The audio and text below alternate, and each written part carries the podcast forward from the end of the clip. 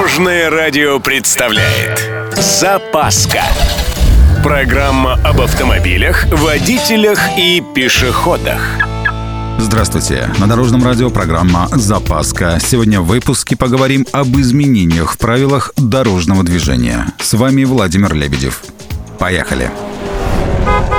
За последние 4 года в ПДД вносили изменения 17 раз. 17!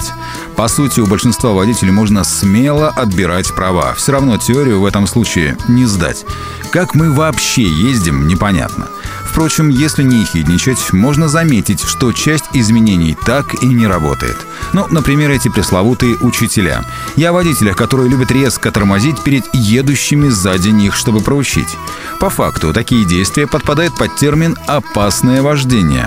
Термин ввели еще в 2016-м, а ответственность за такое нарушение прописать не смогли до сих пор.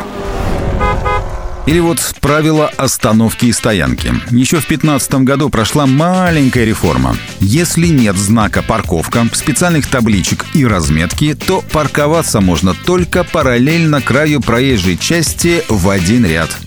Ну и много вы такой разметки видите?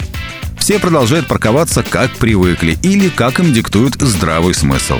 Но иногда не совсем здравый, тоже бывает. Впрочем, большая часть изменений работает вполне успешно. Это и главенство кольца на перекрестках равнозначных дорог, уточнение правил перевозки детей, запрет для начинающих водителей на буксировку. Водителям разрешили предъявлять электронный полис ОСАГО в виде распечатанной бумажки.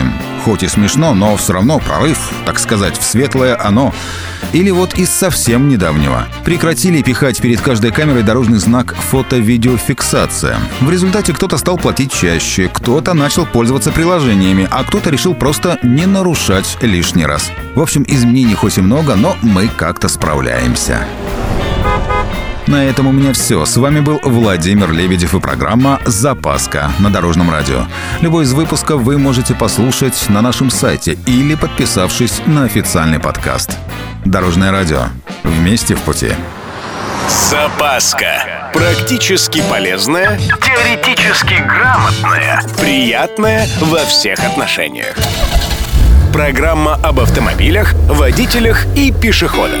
По будням в 11:30, 22:00 и 2:30. Только на Дорожном радио. Дорожное радио.